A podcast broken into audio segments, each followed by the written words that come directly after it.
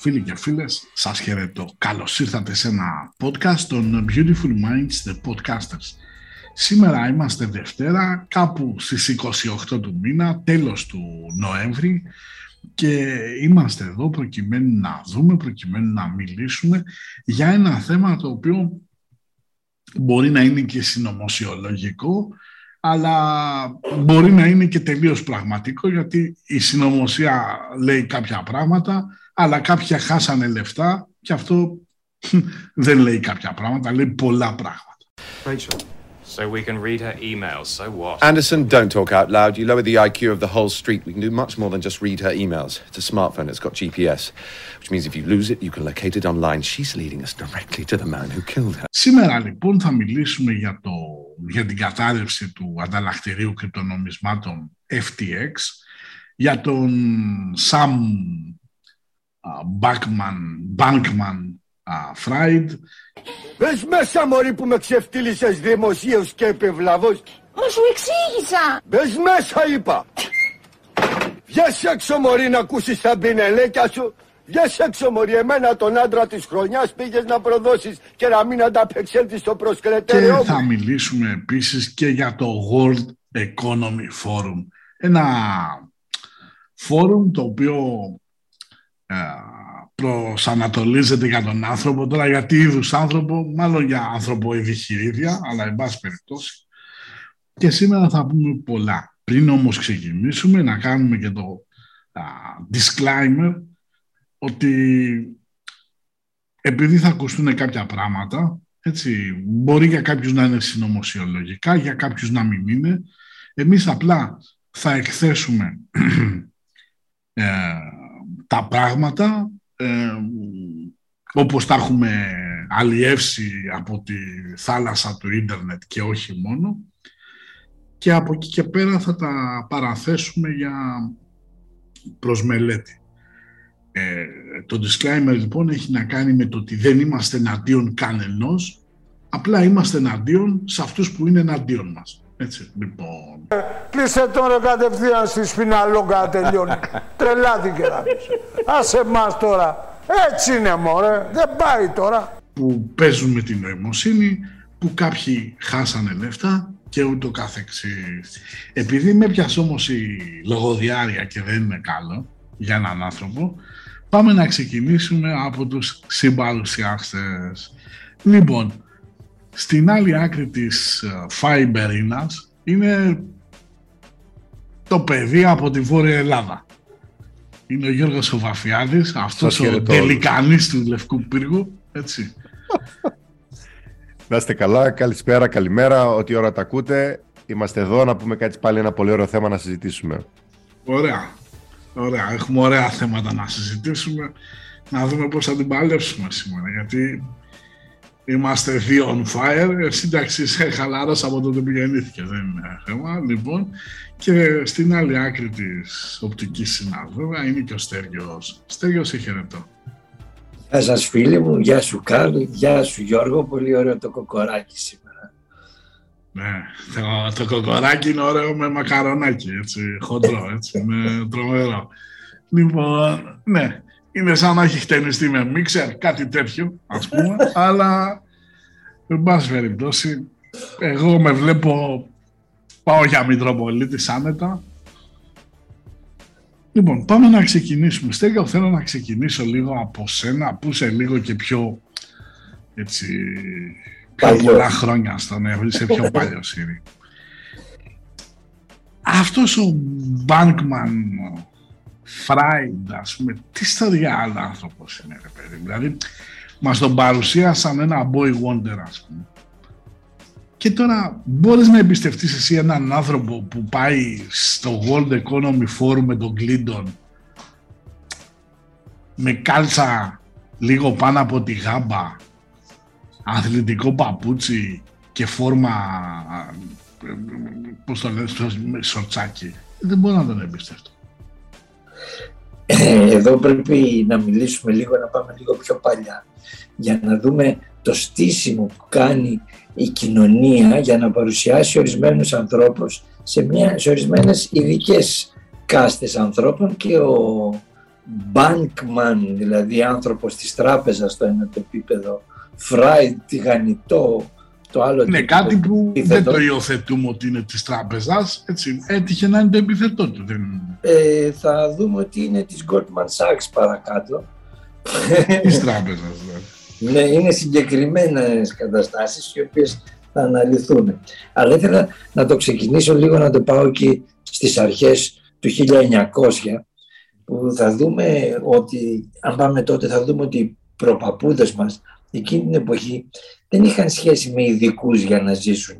Τα ξέρανε από μόνοι τους τα πράγματα. Δηλαδή ε, τις περισσότερες λύσεις στα προβλήματα τις κάνανε μόνοι τους. Και αυτό ήταν πριν 120 χρόνια. Σπάνια να πηγαίνα σε γιατρό, σε δικηγόρο ή άντε να πηγαίνα σε δάσκαλο και παπά τα παιδιά τους. Τα πάντα τα, από το πώς θα μαγειρέψουν μέχρι το πώς θα ζήσουν ήταν το ρυθμίζαν από μόνοι τους. Ούτε με τράπεζες είχαν σχέση ούτε τίποτα. Σιγά σιγά όμως η κοινωνία οργανώθηκε με αστιφιλία και έτσι δημιουργηθήκαν οι ανάγκες. Και οι ανάγκες αυτές δημιουργηθήκαν από αυτό που λέμε σήμερα τραπεζικό σύστημα και δημιούργησαν μια έλλειψη, ε, μια ψυχολογία της έλλειψης κρίσης και βλέπουμε στα σημερινά παιδιά πόσο έλλειψη κρίση υπάρχει και δεν μπορούν να αποφασίσουν και έτσι πάνε πάντα στους ειδικούς. Από μόνοι τους δεν αποφασίζουν τι κάνουν. Ακριβώς για αυτόν τον λόγο δημιουργήθηκε το, στις αρχές του 2000 δημιουργήθηκε το blockchain. Δηλαδή το blockchain καταργεί την έννοια του ειδικού αλλά σου δίνει τη λύση για οποιοδήποτε πρόβλημα θέλεις μέσα από τα μαθηματικά, όχι μέσα από τον ανθρώπινο παράγοντα. Και έτσι γίνεσαι εσύ η τράπεζα του εαυτού σου στην πραγματικότητα. Ο Blackman Fried ακριβώς εκεί πάτησε, πούλησε το ότι εγώ είμαι ο ειδικός που θα σας βοηθήσω για να, είσαστε, να έχετε λεφτά χωρίς να πηγαίνετε στις τράπεζες, αλλά θα πηγαίνετε σε μένα. Και τι συνέβη με αυτό; Με αυτό συνέβη στο ότι πουλώντας τους τη σιγουριά ότι αυτός θα τους κάνει περισσότερο πλούσιους από ό,τι μπορούν οι τράπεζες και γιατί αυτοί οι άνθρωποι δεν είχαν κρίση και δεν πίστευαν στον εαυτό τους πέσανε θύματα του οικονομικού συστήματος που δημιούργησε. Δεν ξέρω αν αυτό απήντησε στην ερώτησή σου. Τα είπες καταπληκτικά, νομίζω ότι μένω έξαπος. Έχω και άλλα Εγώ- μετά, αλλά Ωραία, το εγώ προχωράμε να πω σιγά λίγο σιγά. έτσι για αυτό το παλικάράκι, το, το Backman Fried, έτσι. Λοιπόν, είναι ένας άνθρωπος ο οποίος α, θα μιλήσω λίγο με ουράνιον, δεν με ενδιαφέρει να πιάσω τώρα κλασική, όχι την απαξιώ, αλλά υπάρχουν άλλοι που την πρεσβεύουν καλύτερα, να καλό είναι ο καθένας να είναι στο είδος του. Λοιπόν, ο συγκεκριμένος άνθρωπος, ο Ερμής, που ξέρετε τι συμβολίζει ο Ερμής, είναι πάνω στον άξονα Ποσειδώνα Κρόνου υποθετικού. Με μια απλή τέτοια δείχνει εφευρέσεις, οκ, αλλά μεγάλες ή ανέφικτες ιδέες. Αν ακριβώς πάω λίγο παρακάτω, έχει Hades Poseidon, πάλι στον Ερμής, και η ερμηνεία που λαμβάνουμε βυθίζομαι σε ασυνήθιστες σκέψεις. Οκ. Αν πάμε όμως να δούμε τον Κρόνο των υποθετικών, να δούμε τι σχέση έχει αυτός ο άνθρωπος με την εξουσία, θα δούμε καταρχήν ότι έχει ερμή χαντές ίσον χρόνος υποθετικός, που μας λέει συκοφαντία αλλά και σάτυρα σχετικά με μια απόφαση. Έχουμε επίσης ε, κρόνο Ποσάιντον ίσον κρόνος υποθετικός. Αυτά μπορεί να μην μας λένε ο άνθρωπος του πανεπιστημίου, ανεξάρτητος εκπαιδευτικός, εκπαίδευση που υποστηρίζεται από το κράτος. Αυτό λίγο κρατήστε το α, στο πίσω μέρος του, του εγκεφάλου σας. Έτσι. Και γενικά μας δείχνει έναν άνθρωπο ο οποίος με τον χρόνο εκεί πέρα που είναι είναι πάνω στο βόρειο δεσμό κρόνο υποθετικό, ε, κρόνο ίσον κρόνο υποθετικό, που λέει διαφωνία και λογομαχία μεταξύ ε, του αφεντικού, περιορισμός μέσω του κράτους, η κυβέρνηση λαμβάνει μέτρα για να τίτληθούν τα προβλεπόμενα και ένας χωρισμός από ανωτέρα α, δύναμη και παρέμβαση. Και βέβαια είναι ένας άνθρωπος ο οποίος έχει άρρη κρόνο πάνω στον άξονα ουρανού Χαντές. Ο άξονας ουρανού Χαντές έχει να κάνει με αποτρόπες πράξεις. Με τον Άρη εκεί πέρα θα μας πει ξαφνικές πράξεις, ε, ξαφνική ζημιά, έτσι. Και βάζοντας και τον χρόνο εκεί πέρα, ε, χωρισμός ή απώλειες μέσα από το στήσιμο μια ενέδραση ενός παιχνιδιού. Πολύ ωραία, τα είδαμε. Δίνεις μια χειραψία και μετράς αν έχεις πέντε δάχτυλα, έτσι, που άλλη και χάνερα. Και πάμε τώρα λίγο στο Γιώργο τον Βαφιάδη, γιατί εγώ ζεσταίνομαι σιγά σιγά. Έτσι. Λοιπόν, πάμε στο Γιώργο τον Βαφιάδη να μας πει Γιώργο, εγώ θέλω να σου κάνω μια ερώτηση για να μην σε βάλω σε μονοπάτια τα οποία δεν ξέρεις, αλλά να σε βάλω σε μονοπάτια τα οποία γνωρίζεις και πιθανόν να τα γνωρίζεις καλύτερα από ελάχιστους. Αν θεωρήσουμε ότι αυτός ο άνθρωπος έχει κάνει μια παγαποντιά, να το πούμε λίγο έτσι ραφιναρισμένα, η οποία αποσκοπούσε κάποιοι άνθρωποι θέλεις από πλεονεξία, θέλεις από χαζομάρα, θέλεις από ανάγκη να βγάλουν γρήγορο χρήμα. Έτσι, χάσαν τα λεφτά τους. Αυτό σε ένα καρμικό επίπεδο πώς μεταφράζεται; Κοίταξε, ε, βασικά ο κάθε ένας που δίνει κάποια μαθήματα σε κάθε έναν άνθρωπο τραβάει και τον κατάλληλο του δάσκαλο εισαγωγικά θα λέγαμε. Αν δούμε την προσωπικότητα του κάπου σε αυτού του ανθρώπου βλέπουμε βασικά ότι όλα αυτά τα παιδιά τα οποία τα προωθούν, όπως και του Facebook αυτό το παιδί που ξαφνικά εντάξει, είχε μια ωραία ιδέα, έκανε αυτό που έκανε, τότε μιλάμε, όχι τώρα, εξαφνικά ποιος, δηλαδή δεν υπήρχαν και άλλα προγράμματα επικοινωνίας να βοηθήσουν μετέπειτα ή καλύτερα, γιατί να είναι αυτός απαραίτητα, ο, μιλάω για τον ε, του Facebook το άτομο, πούμε.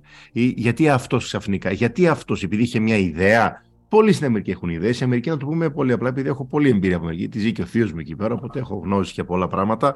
Ναι, είναι μια χώρα που δίνει ευκαιρίες πολλές. Σε βοηθάει. Ε, θα λέγαμε ανεργία δεν υπάρχει εκεί πέρα. Πρέπει να βαριέσαι να μην δουλεύεις στην ουσία. Δίνει ευκαιρίες, αλλά θέλει προσοχή γιατί εννοείται όλοι τελειώνουν κάποια καλά πανεπιστήμια, Στάνφορντ, Μάνφορντ, οτιδήποτε τέλος πάντων, OK, okay, καλό πανεπιστήμιο, αλλά σίγουρα έχουμε δει ότι όλοι οι καλοί πολιτικοί εισαγωγικά τελειώσαν όλοι ένα ίδιο πανεπιστήμιο πάνω κάτω. Καλοί με εισαγωγικά, έτσι. Είτε ένα Stanford, είτε ένα άλλο School of Economics, ή ένα Harvard, Stanford το έχει παρέτητα, το Harvard ή οτιδήποτε. Και είδα ότι ωραία, τελειώσαν το Harvard, δεν κρίνω το Harvard, το Harvard είναι μια χαρά αυτό που κάνει. Αλλά πώς γίνεται αυτοί είναι τόσο ανίκανοι πολιτικοί ή οτιδήποτε και μην ξέρουν τίποτα και να τα τρώνε πιο πολύ τέλος πάντων. Λυπάμαι, αλλά αυτή είναι η πραγματικότητα.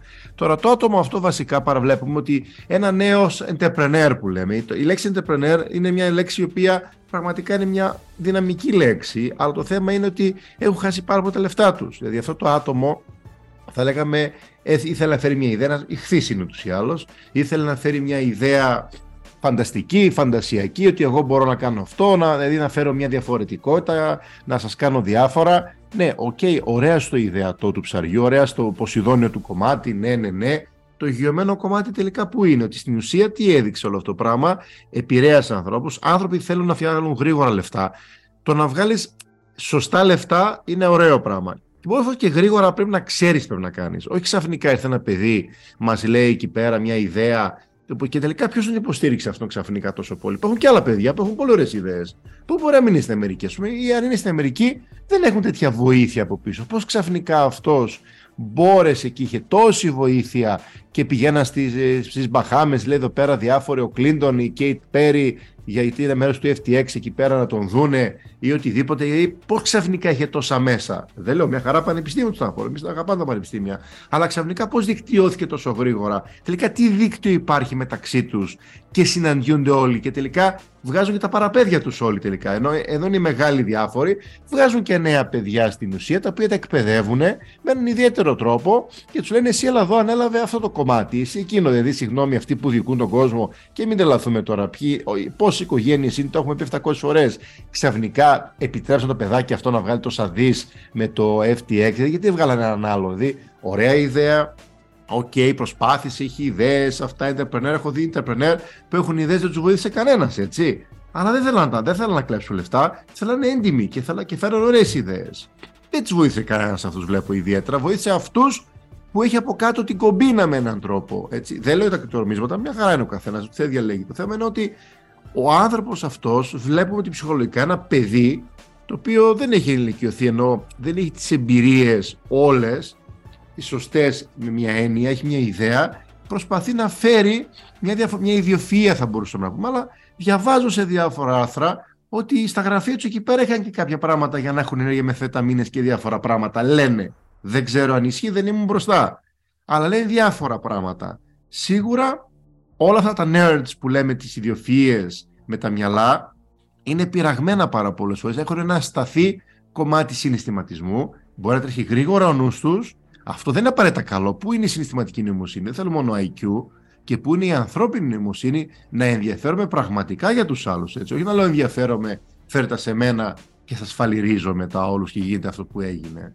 Έτσι, δηλαδή δεν είναι τα πράγματα. Θέλει προσοχή. Να, να πούμε βέβαια ότι το Πανεπιστήμιο Στάνφορντ δεν είναι αμεληταία ποσότητα. Είναι κορυφαίο πανεπιστήμιο των Ηνωμένων Πολιτειών.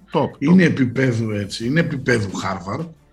Δηλαδή στην πραγματικότητα ποια είναι τα κορυφαία πανεπιστήμια δηλαδή της Ευρώπης. Είναι πολύ δευτεράτζες.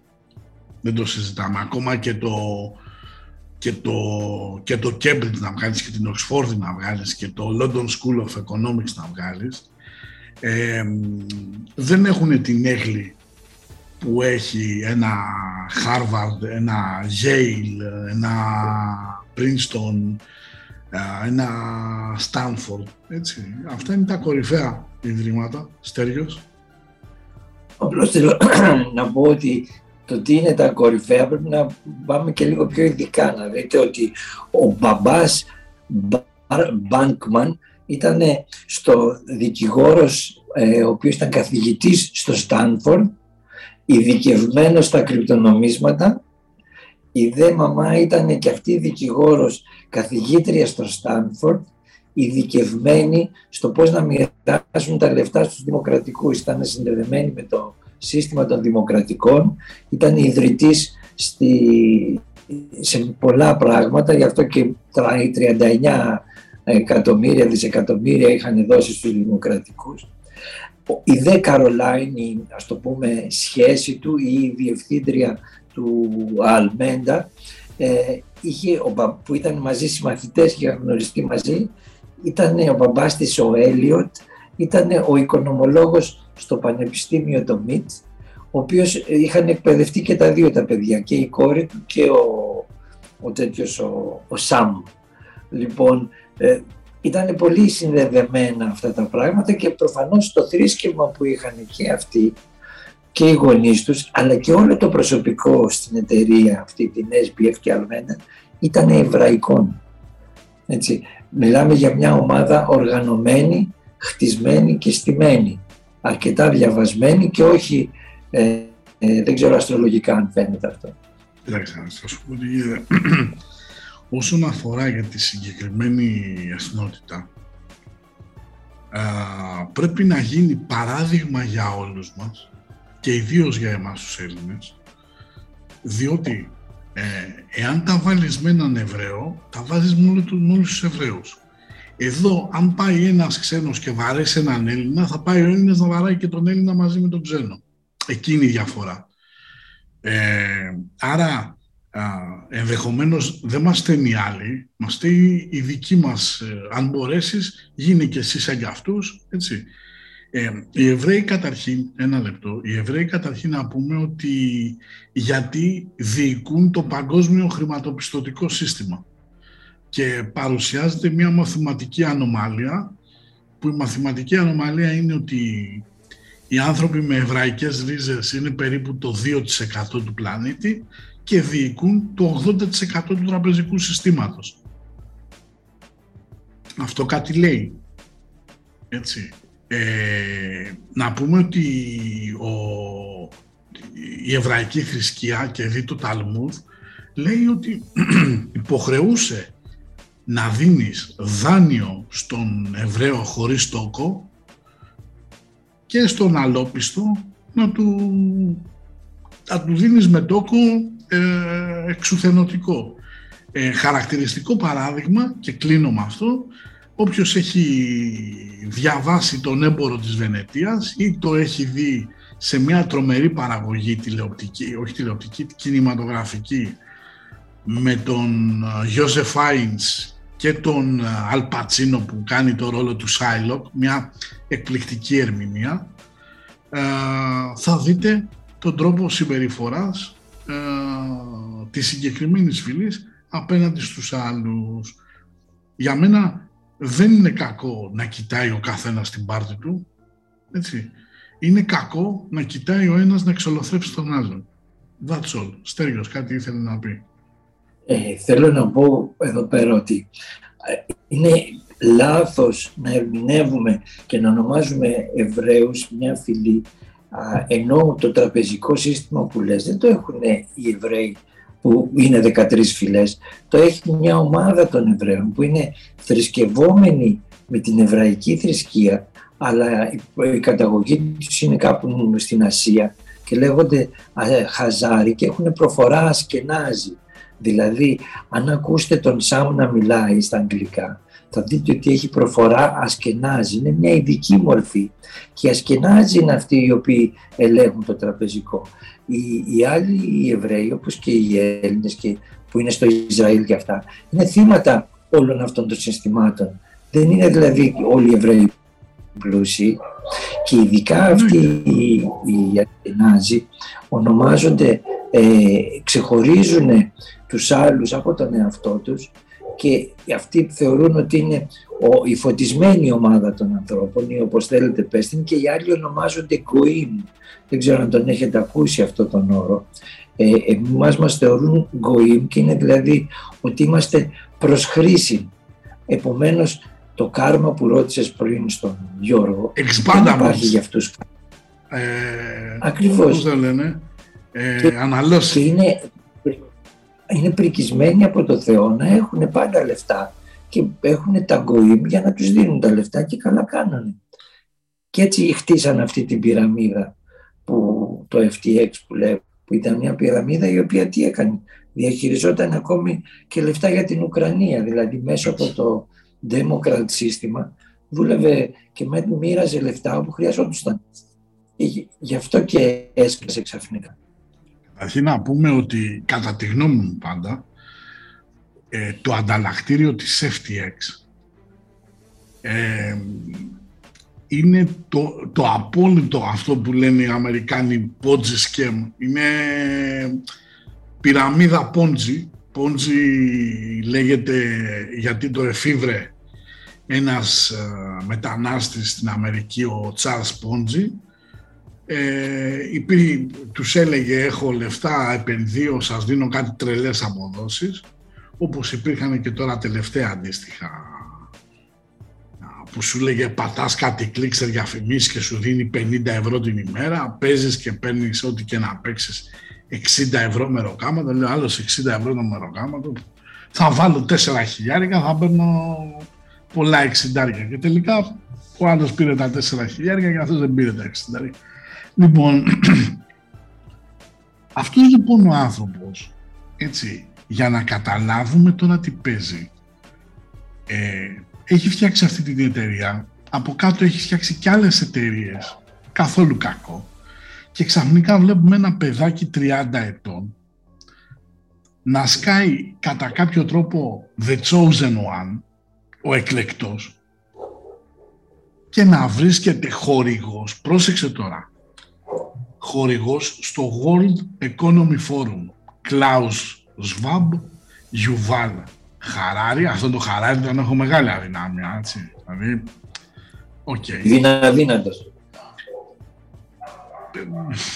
Με προκαλείς τώρα γιατί για άλλα πράγματα τον έχω, όχι επειδή είναι αδύνατος, έτσι λοιπόν. Ε, πρόσεξε να δεις τώρα. Ο άνθρωπος αυτός λοιπόν βρίσκεται,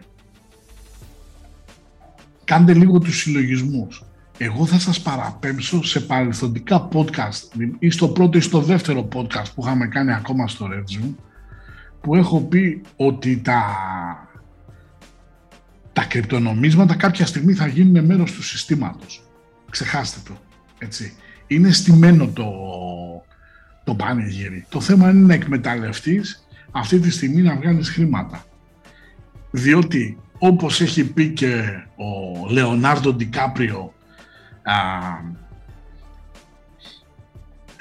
στην ταινία που ο λύκος της Wall Street όταν μία είδηση λέει τη δύση της Wall Street Journal τότε έχει, έχει ταξιδέψει το πλοίο. Γεια σας, έχει φύγει. Το θέμα είναι να πιάσεις λίγο τον παλμό νωρίτερα. Όσο νωρίτερα τόσο καλύτερο.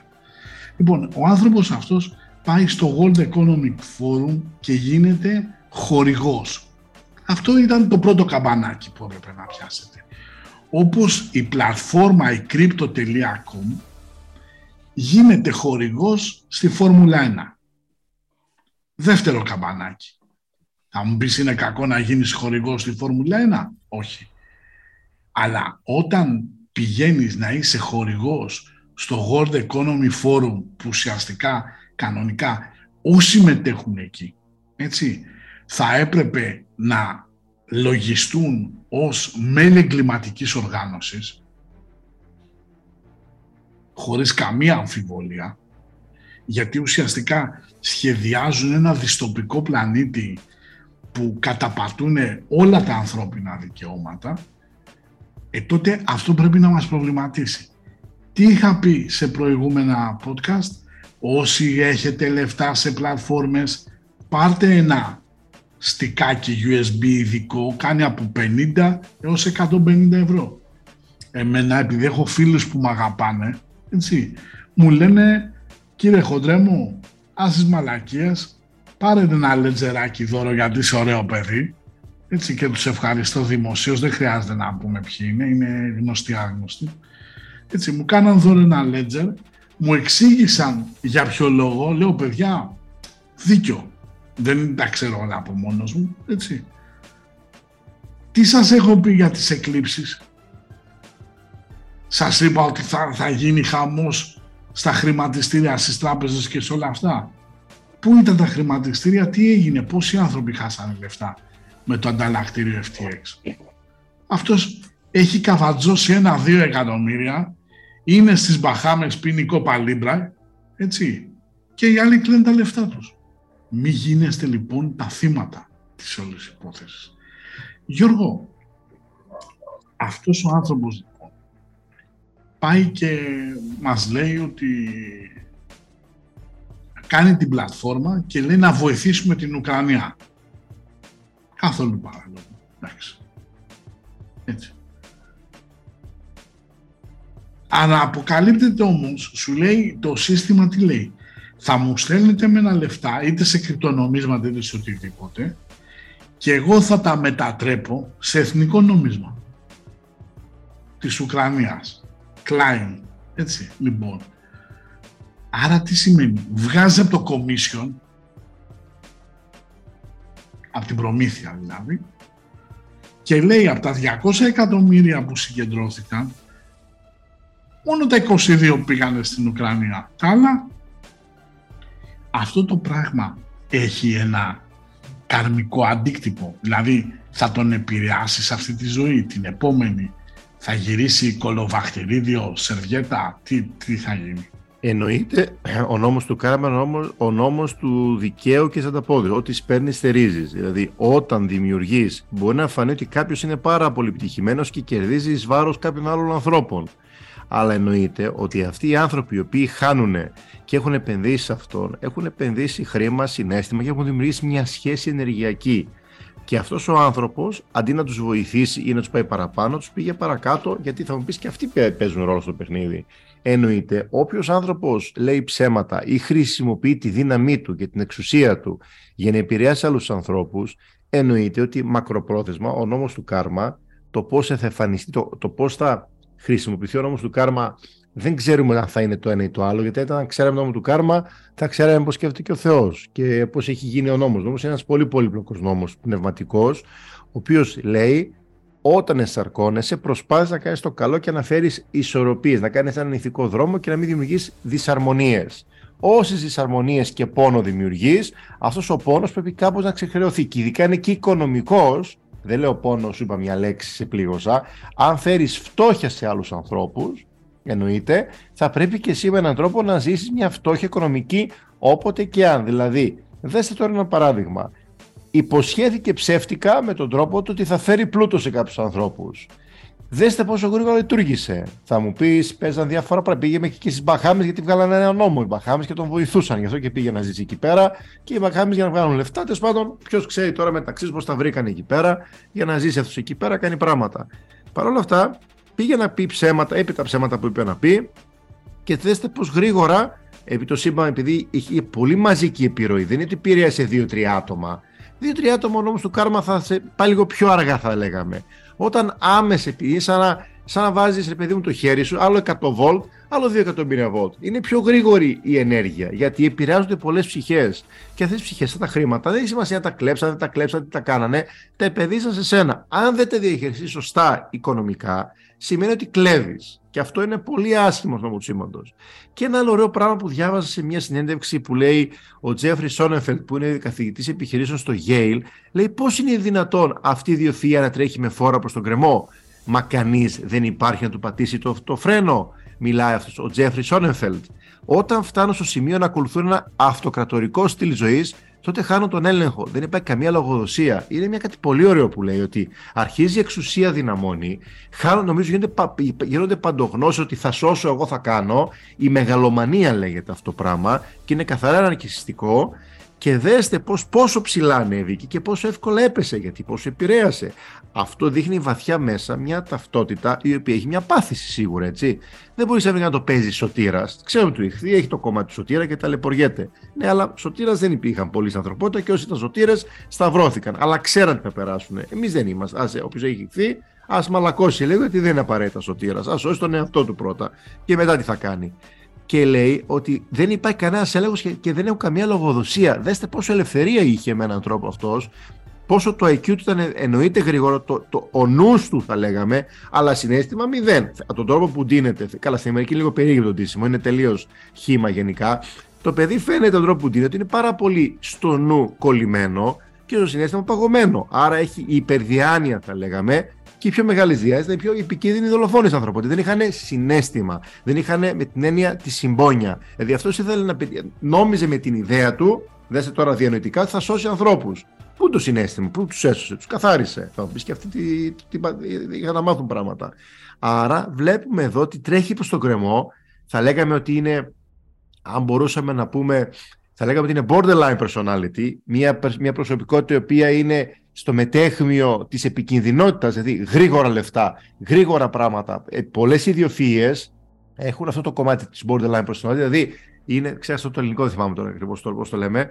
Ε, οπότε γρήγορα όλα, άμεσα, πάρα πολύ, δηλαδή πολύ μεγάλη μανία θα λέγαμε και πάρα πολύ μεγάλη κατάθλιψη. Ο άνθρωπος είναι καταθλιπτικός από τη φάτσα του. Φαίνεται ότι είναι αλαντάλο. Δεν θέλει πολύ να είσαι ψυχολόγος. Βλέπεις το παιδί αυτό έχει πρόβλημα. Αυτός τώρα η φάτσα πάρα με συγχωρείς. Είναι δώσε μου τη φάτσα σου να ντυθώ μαλάκα στι απόκριε. Μα το, το παιδί φαίνεται, έχει μια, φαίνεται σκέφτεται πάρα πολύ. Φαίνεται ότι είναι χαμένος στο μυαλό του.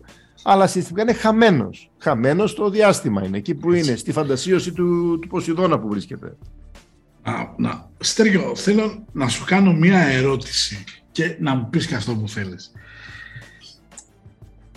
Υπάρχει περίπτωση, εσύ που τα ψάχνεις λίγο, ένα, το FTX να ήταν πλυντήριο, στεγνοτήριο, ένα, και δεύτερον, αυτός με τα βίσματα που έχει, γιατί προφανώς έχει πλάτες, έτσι υπάρχει περίπτωση να, να περάσει, ξέρω εγώ, το κατόφλι του Sing Sing και του Αλγατράζ, ξέρω εγώ. Ε, είναι δύσκολο να, πάνε, να πάει φυλακή γιατί επειδή οι δικοί του, οι γονείς του ήταν οι δικηγόροι, είναι οι δικηγόροι του, το έχουν στήσει το νομικό μπλέγμα αντίστοιχα όπως το έχουν φτιάξει. Δεν νομίζω ότι έχει κάποιο θέμα. Και γι' αυτό το λόγο είναι στις Μπαχάμες. Τώρα ήταν να πάει σε μια ομιλία στη New York Times μαζί με τον ε, τέτοιον και δεν θα πάει. Είπε μαζί με, τον, με τη Γέλεν που είναι υπεύθυνη είναι τραπεζίτησα της Αμερικής με τον, ε, πώς το λένε, της Ουκρανίας, τον Ζελένσκι. Ζελένσκι. Ήταν να κάνουν μια μιλία, αλλά δεν θα πάει, λέει, δεν ξέρω για ποιο λόγο. Ε, το παιδί είναι top, δεν πάνε φυλακή αυτοί, όπως δεν έχουν πάει εκατομμύρια άλλοι. Πάνε τα κορόιδα. Αλλά ήθελα να σας πω πριν από αυτό, ότι αν δείτε αυτή η ομάδα που σας έλεγα που διοικεί τον πλανήτη, αν τη δείτε χρονικά μέσα στο βάθος του χρόνου, θα δείτε ότι το 1933 αυτή η ομάδα κατάφερε και βγάλει ένα νόμο στην Αμερική και έκανε κατάσχεση του χρυσού των πολιτών. Δεν θα το θυμάστε εσείς γιατί δεν ήσασταν εκεί, αλλά όσοι είχαν χρυσό και τον κρατάγανε σε χρυσό πήγαιναν φυλακή. Πρέπει να το δώσουν και να πάρουν δολάρια. Το 1971 ο Τζόνσον, αν θυμάμαι καλά, γύρισε, κατήρχησε τη ρήτρα του χρυσού. Δηλαδή, ό,τι είχε σε δολάρια, σε χαρτί, είναι χαρτί, δεν είχε αντίκρισμα σε χρυσό. Νίξον, Νίξον. Και Νίξον. ο Νίξον 15 πώς ήταν. Αυγούστου του 1971 η κατάργηση του νόμου του Μπρέντον Woods είναι. Μπράβο. Το 99, έτσι για να δείτε πόσο ωραία πάνε, το 99 δημιουργήθηκε το ευρώ και μετά έγινε και σε χαρτί το 2002 που μπήκαμε και εμείς τότε, αν θυμάστε, στο ευρώ. Το Μεγάλη οποίο είναι επιτυχία. χαρτί χωρίς, χωρίς να έχει αντάλλαγμα. Το 2008-2009 όμως βγήκε ο τέτοιος και βγήκε το bitcoin με το blockchain σε αντίδραση όλων αυτών. Και το blockchain τι έκανε, αν θυμάστε σε προηγούμενες εκπομπές που λέγαμε, έφτιαξε το σύστημα ώστε να έχει την αξία μέσα από το proof of work, να έχεις την αξία στο χέρι σου και να έχεις κρυπτονομίσματα που δεν μπορούν να σε ελέγξουν. Αυτό λοιπόν έπρεπε κάπως να το χτυπήσουν. Και αρχίσαν να το χτυπάνε με φτιάχνοντας όχι decentralized exchange, όχι δηλαδή αποκεντρωμένα exchange, αλλά κάνοντας centralized exchange όπως ήταν το FTX. Δηλαδή ο, ο Sam ήλεγχε το exchange, δεν το ήταν ε, εκτός κέντρου. Υπήρχε το κέντρο και ήταν αυτός. Θα σας πάω στο 2014, επειδή είσαστε μικροί δεν θα το θυμάστε, αλλά τότε Τι μικρή το ρε, για εξέταση μεγαλύτερο προστάτη ένα είμαστε μικροί. το, το, το 2014 λοιπόν το μεγαλύτερο exchange που δεν ήταν decentralized τότε, το MT Cox, πτώχευσε. Κρατούσε το 70% των bitcoin. Και ξαφνικά έγινε ένα μπραβ, μπήκανε hackers και τον τα πήρανε. Κάποιοι την είχαν στήσει. Το ίδιο γίνεται τώρα με το FTX. Μπήκανε hacker, άσχετα αν δεν το πολύ λένε, η πτώχευση είναι γιατί μπήκαν οι hacker και τους πήραν τα λεφτά. Πήραν ε, τα Ethereum που θυμάμαι ήταν 278.000 Ethereum. Δηλαδή μιλάμε για πολύ μεγάλα Καλή νούμερα μπάζα. και δεν θυμάμαι bitcoin. Και τα οποία τα, τα χαλάνε τώρα και βρίσκονται, τα χαλάνε σε, σε wrapped bitcoin και έχει μεγάλη πλάκα πώς ψάχνουν να τους βρουν ποιοι ήταν αυτοί. Λοιπόν, πέσαν έξω γιατί κάποιοι τους χτυπάνε. Εδώ έχουμε μια μάχη μεταξύ των ε, centralized συστημάτων του πλανήτη, το VEF που είπες προηγουμένως, το World Economic Forum, που είναι το centralized σύστημα, που ο ΣΒΑΜ είπε τι καλή που είναι οι Κινέζοι και η Κίνα και η διοίκησή της προχτές, γιατί έχει centralized σύστημα, και του decentralized που είναι οι άλλοι. Και βλέπετε αυτή τη μάχη μεταξύ ε, συστημάτων centralized και decentralized, γιατί αντί να πας στο FTX που είναι centralized, πήγαινε στο Uniswap που είναι decentralized και κάνει εκεί ό,τι θέλεις. Δεν χρειάζεται να μπλέκεις με τέτοια πράγματα. Και έχει και αυτό το ledger που έχει ο φίλος μου εδώ και κάνει τα transactions για να είσαι σίγουρος ότι είναι στην τσέπη σου τα λεφτά και όχι στην τσέπη κάποιου άλλου που πάει και αγοράζει βίλα 19 εκατομμύρια στις Μπαχάμες. 19 εκατομμύρια βίλα, δεν ξέρω ρε παιδιά τι σκατά έχει αυτή η βίλα μέσα. Ε, θα έχει κάνα... Θερμενόμενη πισίνα, τρία γήπεδα τέννις, δύο μπάσκετ, Αυτά είναι εδώ. ελικοδρόμιο, ξέρω εγώ, για να μπορεί να φύγει κατευθείαν να μην το...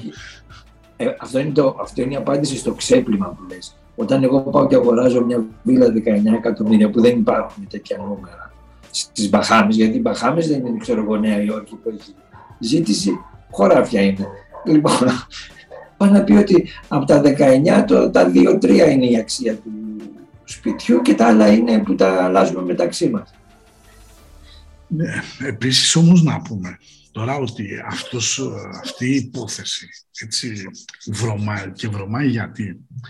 Γιατί από τη μία εμπλέκεται με το ξέπλυμα χρήματος στην Ουκρανία, από την άλλη είναι στο World Economy Forum και επειδή το 23 όπως όσοι μπείτε στο live που έχουμε το, την Κυριακή 4 12 στις 6 ώρα μέσω από την πλατφόρμα του Zoom Events Βέβαια το κόστος συμμετοχής είναι 50 ευρώ γιατί είναι πάνω από 4-5 ώρες το πρώτο μέρος και άλλες 2-3 το δεύτερο σπατσάραμε γιατί είναι από Κυριακή σε Κυριακή άρα έχουμε 4 και 11 είναι συνέχεια. Ε, να πούμε ότι επειδή η χρονιά ξεκινάει με ουρανό ίσον Poseidon ε, ψάχνουμε, θα ψάχνουμε μάλλον να βρούμε πού είναι το ψέμα και πού είναι η αλήθεια η γνώμη μου είναι ότι δεν μπορέσουμε να το καταλάβουμε. Οπότε όσο μείνετε λίγο μακριά από τα mainstream media που λένε και μορφωμένοι, ε, τόσο καλύτερο για εσάς. Στην προκειμένη περίπτωση λοιπόν, ο άνθρωπος αυτός, ενώ έχει λαντσαριστεί σαν Άγιος και ενώ πιστεύουν πολύ ότι η Κίνα ε, μάχεται την Αμερική για να ανατρέψει τη νέα τάξη των πραγμάτων, θα λέγαμε ότι αυτό είναι η μισή αλήθεια. Γιατί η άλλη μισή είναι ότι η Κίνα απλά προσπαθεί να εγκαθιδρύσει τη δική της νέα τάξη των πραγμάτων και έρχεται ξαφνικά αυτός ο Άγιος ο άνθρωπος που ο Θεός να μου κόβει κιλά και να του κόβει χρόνια, ο Κλάους Βάμπ, έτσι, άμα είναι να μου κόψει κιλά, τελείωσε. Αυτός καθάρισε. Λοιπόν, ε, λέει ότι η Κίνα, με το απόλυτα δυστοπικό τοπίο που υπάρχει, είναι, λέει, η καλύτερη δημοκρατία εντός εισαγωγικών, το καλύτερο σύστημα για να ελέγχει όπως θέλει το World Economic Forum. Κάντε λίγο αυτές τις αντιστοιχίες, δηλαδή το μυαλό να το βάλουμε λίγο να δουλέψει, δεν είναι κακό. Στεριό, εσύ πιστεύεις ότι Α. Μέσα από το World Economy Forum, έτσι, στην πραγματικότητα αυτός έκανε γνωριμίες, ανοίξανε πόρτες, έτσι. Ε, πιστεύεις ότι υπάρχει περίπτωση να επανέλθει επιχειρηματικά; Ε, νομίζω ότι δεν έχει τελειώσει επιχειρηματικά. Οπότε για να επανελθεί είναι ήδη και στείνεται το σύστημα γιατί πάντα ε, όπως ο Τζομπάνης ελέγχει τα πρόβατα με τους σκύλους έτσι και το σύστημα του των, των, ε, τέτοιο, των ασκενάζι χαζάρων ελέγχουν τα γκοήμ με τις νομοθεσίες και με όλα αυτά που υπάρχουν. Θα, θα βγει κάποια νομοθεσία η οποία θα τον καλύπτει και μπορεί κάποια εταιρεία η οποία να μην ονομάζεται SPF ή να μην ονομάζεται STX και α, που λεγόταν αλλά με άλλα ονόματα να τους έχει από κάτω. Άλλωστε μιλάς για την ελίτ, τον ελίτ της Αμερικής. Το παιδί δεν είναι τυχαίο. Είναι στην ψηλότερη ε, κατηγορία και αυτός και οι, αυτοί που διοικούσαν τις εταιρείες αυτές. Λοιπόν, και κάνανε οικονομικά πειράματα και όπως έχουμε τους επιστήμονες που κάνουν για τα Γενετικά, πειράματα των ζώων, τώρα σε εμάς κάνουν οικονομικά πειράματα. Καλά, και εμείς ζώα είμαστε εδώ. Απλά τετρα Ναι, ο δίποδα και είναι. υποτίθεται με λίγο νοημοσύνη. Λοιπόν, και Ξέρεις τι γίνεται. βάζουν και τους δικούν. Ε, η ένστασή μου ξέρεις τι γίνεται, ότι ο συγκεκριμένος άνθρωπος, παρόλο που έκανε μια πολύ μεγάλη μπάζα και μια πολύ μεγάλη ζημιά, δεν είναι ο μόνος. πριν λίγο καιρό, όσοι ασχολείστε με τα κρυπτονομίσματα, είχε σκάσει το Λούνα. Έτσι, με τον ένα αγκορεάτη το Won, Samsung ξέρω εγώ, Τσουτσιμίτσου ξέρω εγώ, αυτός έσκασε το Λούνα γιατί ήταν με έναν αλγόριθμο ενώ νομίζαν ότι ανεβαίνει λόγω του bitcoin, αυτό είχε έναν αλγόριθμο. Έπεσε ο αλγόριθμος του bitcoin, έπεσε και ο δικός του αλγόριθμος. Καληνύχτα το τέτοιο. Και αρχίζανε τώρα και είχαν βγει η Wingman. Wingman είναι όπως θα λέγαμε στα ελληνικά ο παπατζής, ο αφανταδόρος του παπατζή. Ο αφανταδόρος του παπατζή είναι αυτός που πάει και χάνει και καλά για να τσιμπήσει το θύμα από πίσω και να πάει να παίξει τα λεφτά του και να χάσει. Λοιπόν, αυτοί οι άνθρωποι τι κάνανε, βγαίνανε και λέγανε «Ε, δεν είναι τίποτα, είναι ευκαιρία buy the dip. Τι buy the dip, αφού έχει χρεοκοπήσει. Έτσι. Πήγανε, ρίξανε κι άλλοι λεφτά, απέκτησε το λεγόμενο τίναγμα της γάτας, που λίγο πριν πεθάνει, ανέβηκε λίγο, ξαναβάλανε λεφτά ε, τα θύματα και πήγανε και τα χάσανε μετά. Δηλαδή, για να καταλάβουμε. Και θα θέλω λίγο να το λέω τώρα για να το θυμηθώ κιόλας. Θα βάλουμε κάτω στην περιγραφή δύο-τρία ανταλλακτήρια τα οποία είναι απολύτως decentralized. Δηλαδή, αν χάσεις τα λεφτά, έχεις κάνει εσύ παπαριά, δεν έχεις αντιγράψει καλά τον κωδικό και αυτά. Οπότε να ξέρουμε τι γίνεται, γιατί τα, decentralized, τα centralized, όπως η Binance για παράδειγμα, έτσι, μεγάλο ανταλλακτήριο, έτσι, καθόλου συμπαθής ο, ο Χουμιντσί, πώς το λένε αυτό να είναι ο, ο πρόεδρος, έτσι. Αλλά... Σεζέ, Σεζέ. Ο Σεζέ, έτσι. Λοιπόν. Ε, αλλά, OK, okay, αφού βλέπουμε ότι το χτυπάνε οτιδήποτε είναι με χέρι μέσα, δηλαδή είναι centralized, εμείς πρέπει να μεταπηδήξουμε στην decentralized εποχή. Και πάμε τώρα, επειδή είχαμε μέσα στην προμετωπίδα στη, του καταστήματος και για το World Economy Forum, έτσι, και εδώ θέλω λίγο τη συμμετοχή του Γιώργου και τη δική σου στέργο, δεν το συζητάμε. Βγήκε λοιπόν αυτή η τελειωμένη κοπέλα ο, ο Χαράρη, έτσι, και είπε ότι ο Ιησούς είναι ένα fake news. Δεν υπήρξε ποτέ η ζωή του. Και ότι αυτά που υποτίθεται ότι είπε ότι η Ανάσταση νεκρών και τέτοια είναι η ζωή, η εικονική στο Metaverse. Θα ήθελα λίγο τον Γιώργο που είναι λίγο πιο έτσι με τη θρησκεία, έτσι. Κοίταξε τώρα, ε, βλέπουμε ότι κάνουν πάρα πολλούς τρόπους διάφοροι οι οποίοι προσπαθούν να περάσουν διάφορα νέο τρόπο σκέψης ότι δεν υπήρχε ο ένας, δεν υπήρχε ο άλλος, δεν έχουμε να το αποδείξουμε, δεν μπορούμε τώρα, δεν μπορούμε το άλλο. Το θέμα είναι ότι πάμε σε μια κατάσταση αθείας, όπως το λέω εδώ και πολύ καιρό. Μια κατάσταση που θα τα, θα τα δεν υπήρχε ο ένας, δεν υπήρχε ο άλλος και που ξέρουμε και αν τα είπε έτσι και αν δεν τα είπε έτσι. Είναι εντάξει, σίγουρα. Κανένας δεν ήταν μπροστά να τα ακούσει ακριβώς. Αν αρχίσουμε και αφιζητούμε τα πάντα, είναι πολύ εύκολο να πούμε σε μια θεία, σε μια μόνο ηλιστικότητα, σε μια κατάσταση που η Κάλλη Γιούγκα αυτό φέρνει στην ουσία, την ηλιστικότητα, το, το material κομμάτι, το ηλιστικό, το οποίο όσο πιο ηλιστή, όσο πιο χάνεις την πραγματικότητά σου, τόσο πολύ σε επηρεάζουν άλλες ενέργειες της γης και της ύλης και εγκλωβίζεσαι.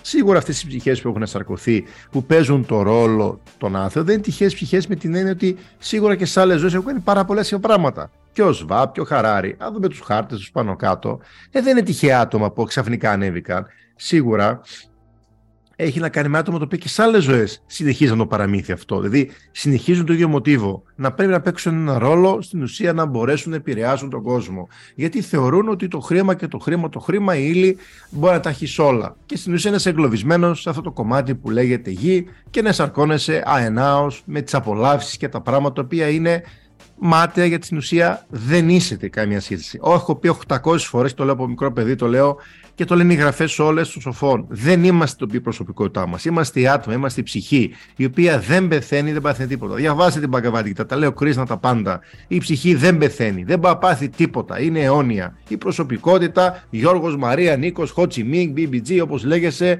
θα πάρει πράγματα, θα μάθει θέματα, θα, θα ταλαιπωρεί την ψυχή να πάει πίσω στο δημιουργό. Έχουμε ειδικό τρόπο να έχουμε επαφή με το Θεό, με συναισθήματα που λέγονται θείες εκστάσεις. Άρα δεν μπορεί κανένας να μας τα γιώσει τα πράγματα. Είμαστε ελεύθεροι γεννημένοι, σαν ψυχές. Από εκεί μετά εγκλωβιζόμαστε γιατί επιλέγουμε να είμαστε, να, όχι να απολαμβάνουμε με την καλή έννοια, να εγκλωβιζόμαστε στην απόλαυση. Η απόλαυση δεν είναι κακή με την έννοια ότι μπορείς να χρησιμοποιήσεις τα πάντα αρκεί να μην εξαρτηθείς. Αυτοί οι άνθρωποι δημιουργούν εξαρτήσεις. Άρα υλικά πράγματα, λεφτά, αυτά, αγόραζε, αγόραζε, αγόραζε. Τίποτα δεν είναι κακό. Όλα είναι μια δημιουργία, όλα είναι μια ενέργεια όλα τα χρησιμοποιείς. Μπορείς να χρησιμοποιείς κάτι και να απλά να μην εξαρτάσαι από αυτό το πράγμα. Αυτός ο Χαράρι, αυτό μια επικίνδυνη προσωπικότητα, δεν με ενδιαφέρει τι είναι, τι δεν είναι.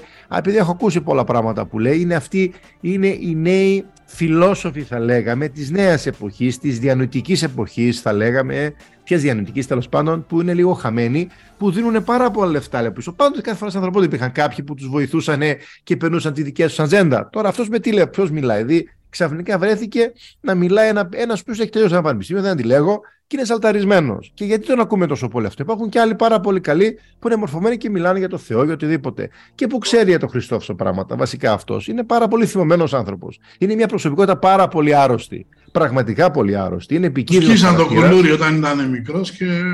Αυτό είναι το λιγότερο. Αυτός ο άνθρωπος διανοητικά είναι, είναι πάρα πολύ άρρωστος πραγματικά, γιατί έχω δει τι λέει, έχω δει τη φάτσα του και καταλαβαίνω πολλά πράγματα. Είναι μια προσωπικότητα, όπως πολλές, οι οποίες έχουν βαλθεί να αποσυντονίσουν την πραγματικότητα με, μέσω των πτυχίων που έχουν και τη πανεπιστημιακότητας και της επιστημονικότητας, να είχαμε να λέγαμε. Αλλά έχω ξαναπεί πολλές φορές, οι επιστήμονες και πολλοί δεν πιστεύουν στο Θεό και έχουν το πιο βαρύ κάρμα πολλές φορές. Γιατί για κάποιο λόγο έχουν ξεχάσει το Θεό. Όταν έρχεσαι να σαρκώνεσαι και είσαι άθεος, δεν στη έχεις κάνει άλλη ζωή. Τυχαίο δεν είναι αυτό το πράγμα. Όσοι ξέρουμε από εσωτερισμό και πράγματα, αν, γιατί το έχουν μέσα μας, πολλοί που ξεχνάνε και δεν έχουν καμία με το Θεό, ας δούμε τι έχουν κάνει σε άλλες ζωές. Τι άσχημα πράγματα, πώς έχουν παίξει και έχουν έρθει με μια μεγαλύτερη λύθη. Με την έννοια να ξεχάσουν παραπάνω τα πράγματα, να ταλαιπωρηθούν και να βρουν πράγματα όλα, κανένα δεν μας κάνει τίποτα. Ο Θεός πάντα μας βοηθάει και δεν είναι θέμα θρησκευτικού, είναι θέμα τι πιστεύουμε. Αυτή η προσωπικότητα είναι πραγματικά πάρα πολύ άρρωστη και πολλές προσωπικότητες. Βασικά, έχω παρατηρήσει κάτι. Μας προωθούν πάρα πολύ άρρωστες προσωπικότητες, πολύ διανοητικές προσωπικότητες. Έχουμε και στον υδροχό μπαίνουμε, έτσι. Άρα, πολύ διανοητικοί άνθρωποι, οι οποίοι μπορεί να έχουν ιδέες φιλελεύθερες, ελεύθερες, ναι, και αν δεν υπήρχε ο Χριστός και, αν, και που το ξέρουμε και αυτά, και όχι τα δογματικές ψαρίσχε, δηλαδή, ηχθείς, δηλαδή όλα είναι Θεός και αυτά. Πάμε σε μια εποχή που θέλει λίγο προσοχή με την έννοια νέη επιστημονικότητα, ναι, τη τεχνολογία, αλλά όχι να τα ισοπεδώσουμε όλα. Γιατί ξέρουμε ότι κάθε ζώδιο έχει και, την, έτσι, και το έτσι. σκοτεινό του κομμάτι. Όπως και ο ηχθής είχε άσχημα. Δηλαδή, όλα έχουν άσχημα. Και το πολύ θρησκευτικό κομμάτι, το δογματικό, δεν μας πήγε παρακάτω. Σίγουρα ο υδροχός έχετε να απελευθερώσει πράγματα. Αλλά μέχρι να απελευθερώσει, θα δογματίσει και θα δημιουργήσει πάρα πολλά πράγματα. Καλά, κάτσε να μπει ο πλούτονα τώρα που θα κάτσε, μπει στον υδροχό. Κάτσε να μπει. Έτσι. Ε, θα δεις τι απελευθέρωση θα υπάρχει. Κάτι να, κάτι, κάτι να πω ήθελα για το, λίγο για το χάρτη του, του Μπάκμα που είδα δύο-τρία πράγματα στα γρήγορα. Ο άνθρωπος αυτός στον Ποσειδώνα το έχει χρόνο άδμητο που λέει αβέβαια αποκλειστική θέση, διαβίβαση μιας ειδικής αποστολής, ας το κρατήσω αυτό, κρυμμένες επιβουλές πράξεις, μια αλήθεια που είναι κρυμμένη στον Ποσειδώνα και χρόνο άδμητος που είναι αυτός που είναι σε υψηλές θέσεις, αλλά παρόλα αυτά υψηλότερες διακρίσεις, μάλλον βασικά. Απομονωμένη ζωή το βγάζει και πτώση από μεγάλο ύψος. Αυτό δεν είναι τυχαίο. Δηλαδή ανεβαίνω πάρα πολύ και μπορώ να πέσω και πολύ εύκολα. Και στον, και στον ουρανό του έχει Ποσειδώνα Απόλλων που δείχνει ότι είναι άξιο εξαπάτη του πλούσιου ζωοδοκία. Άρα ευρύ αποδοχή, βεβαίως το γνωρίσαν όλοι. Και τα παραμύθια που είπε, άρα τι Ποσειδώνια κομμάτια. Ήταν και ηχθή έτσι. Άρα μια χαρά χωρί. Ή χρησιμοποιούσε τον ηχθή του να φέρει το παραμύθι του. Και όσοι είχαν και λίγο παραμύθι του κεφάλαιο και θέλουν να βγάλουν λεφτά, ακολουθείς το παραμύθι και τελικά χάσαν τα λεφτά. Γιατί δεν κάναν decentralized. Στέλιος, ρίχτα. Ακούω και σας και μαθαίνω τουλάχιστον, έτσι. λοιπόν, για το World Forum που έλεγε για τον φίλο μου τον Χαράρη, ε, θέλω να πω ότι αυτή η ομάδα των τραπεζιτών προωθεί και την λεγόμενη πανθρησκεία. Δηλαδή, μία θρησκεία και θα έχετε όλοι πάνε και κάνουν ομαδικές όλοι οι παπάδες μαζί, μαζεύονται και κάνουν, δημιουργούν την παθρησκεία. Καλά, και, Και εμάς μας αυτό το- αρέσει το ομαδικές, αλλά όχι στη θρησκεία, σε άλλα πράγματα. Ε, Στο χαράρι αλλάζει πιο πολύ. Λοιπόν, αλλά αυτό που πρέπει να καταλάβουν είναι ότι ο, αυτό που λέει Metaverse δεν είναι τίποτα άλλο από αυτό που ο Γιώργος λέει αστρικό κόσμο.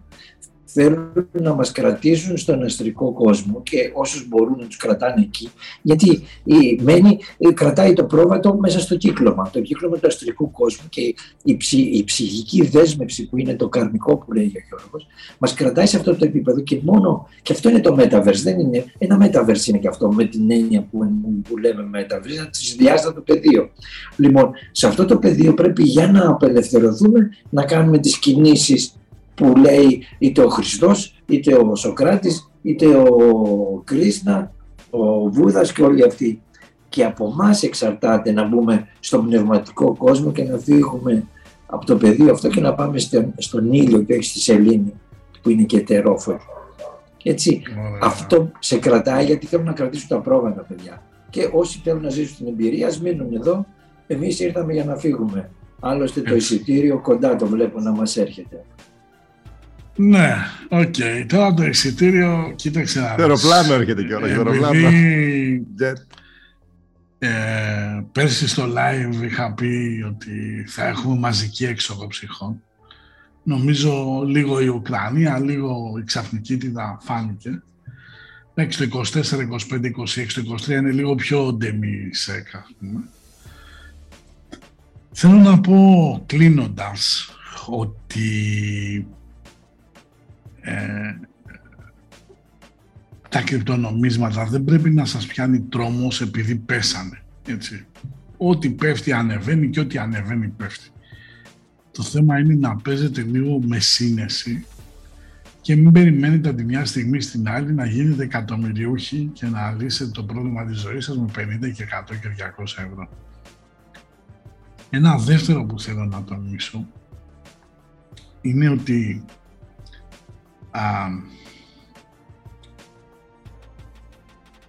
ίσως πρέπει ε, να καταλάβουμε ότι ανά τον πλανήτη και ανά τον κόσμο έχουν βρεθεί πολλοί αυτόκλητοι σωτήρες και πολλοί άνθρωποι που προσπαθήσαν να μας ελέγξουν διαχρονικά, αλλά τελικά δεν τα καταφέρανε. Και πιστεύω πως αυτή η λεγόμενη νέα τάξη των πραγμάτων κάποια στιγμή και ευελπιστώ σύντομα θα τον πιει. Α, αυτό λοιπόν που πρέπει να κάνουμε είναι να έχουμε πίστη μέσα μας και να κοιτάμε να μην βγάζουμε το, μια, το μάτι του αλληνού. Τώρα, α, όσον αφορά α, αυτό που είπα στην αρχή για να μην παρεξηγηθώ ο- πάνω στο disclaimer ότι δεν είμαστε εναντίον κανενός, είμαστε εναντίον αυτών που είναι εναντίον μας. Εννοώ εναντίον της ελίτ αυτών είναι που θέλουν να μας εξουσιάσουν, όχι φίλους, συνανθρώπους ή οτιδήποτε. Εντάξει, μπορεί να μην ταιριάζουμε, μπορεί ο ένας να λέει για τον άλλον, αλλά δεν θα κάνουμε σε καμία περίπτωση ούτε αντιπαράθεση, ούτε... Μου έχουν φύγει αυτά εδώ και χρόνια, έτσι. Ε, έχω καλούς φίλους που μου είπαν μην ασχολείσαι και τελικά είχαν δίκιο γιατί είχαν πριστεί οι θηροειδείς μου, είχαν γίνει όλα τούμπαν από το θυμό που είχαν. Τώρα είμαι τελείως...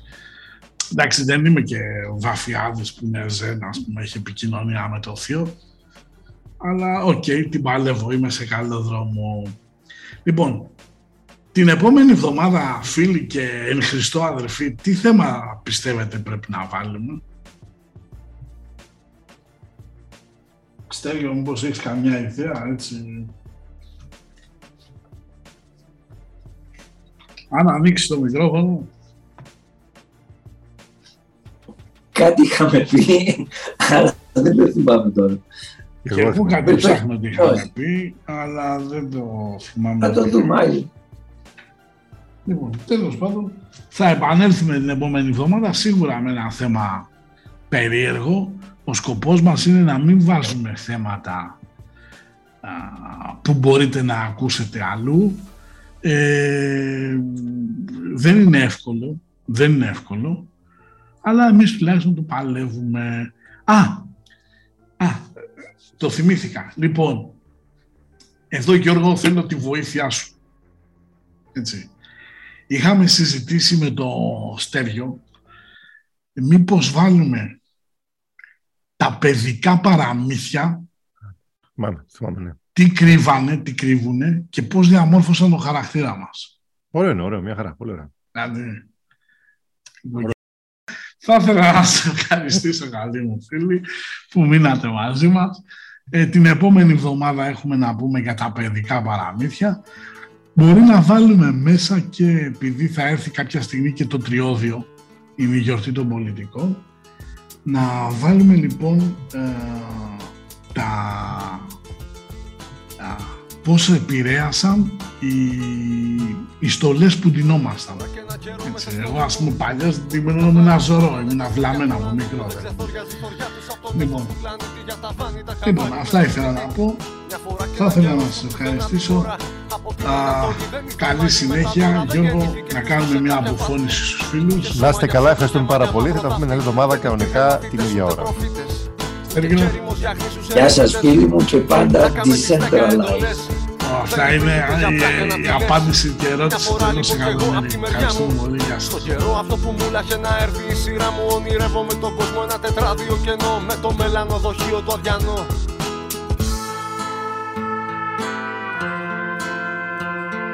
Μια φορά και έναν καιρό σαν παραμυθί Μια φορά και έναν καιρό σαν παραμυθί Μου καρφώσαν στο μυαλό χιλιάδες έθιμα και η η συνείδηση μου μέρος ενός κόλπου μεγάλου. Πώς να γλιτώσω αυτή την πλήση εγκεφάλου; Μια φορά και έναν καιρό σαν παραμυθί Μου καρφώσαν στο μυαλό χιλιάδες έθιμα και η η συνείδηση μου μέρος ενός κόλπου μεγάλου. Πώς να γλιτώσω αυτή την πλήση εγκεφάλου;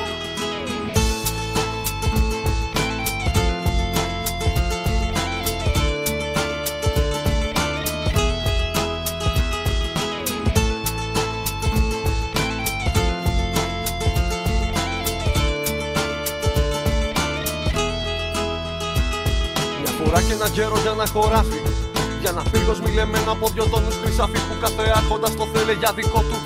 Με στρατιώτη το λαό του στο πλευρό του. Κι από τον πόλεμο που στήσαν βασιλιάδες. Φτάσαμε να τσακωνόμαστε μέχρι το 2000 Το χρυσάφι που η ψυχή μας πια ανήκει η ζωή μας όσο ζει θα τους χρωστάει τον νίκη. Μια φορά και ένα καιρό σαν να ήταν χθες Στο χωριό μου δολοφόνος ο κομμάντο των SS Τώρα δέκα καμινάδες με καρκίνο όσο θες Και σημαία να ανεμίζει της κυβέρνησης US Μια φορά αχ, να μην ήταν καμία. Κι ο καιρός να έσβηνε τη ματωμένη ιστορία Να μην είχε παραμύθια να μας λέει η γιαγιά μας Να μην κάναμε μαλάκες τα παιδιά μας. Μια φορά και ένα καιρό σαν παραμύθι Μου καρφώσαν στο μυαλό χιλιάδες έθιμα και η η συνείδηση μου μέρος ενός κόλπου μεγάλου. Πώς να γλιτώσω αυτή την πλήση εγκεφάλου Μια φορά και ένα καιρό σαν παραμύθι Μου καρφώσαν στο μυαλό χιλιάδες έθιμα και η η συνείδηση μου μέρος ενός κόλπου μεγάλου Πώς να γλιτώσω αυτή την πλήση εγκεφάλου Μια φορά και ένα καιρό σαν να ήταν χτες. Στο χωριό μου δολοφόνος ο κομμάντο των SS Τώρα δέκα καμινάδες με καρκίνο όσο θες. Και σημαία να ανεμίζει της κυβέρνησης US Μια φορά και ένα καιρό σαν παραμύθι. Μου καρφώσαν στο μυαλό χιλιάδες έθιμα και η η συνείδηση μου μέρος ενός κόλπου μεγάλου Πώς να γλιτώσω αυτή την πλήση εγκεφάλου Μια φορά και ένα καιρό σαν παραμύθι Μου καρφώσαν στο μυαλό χιλιάδες έθιμα και η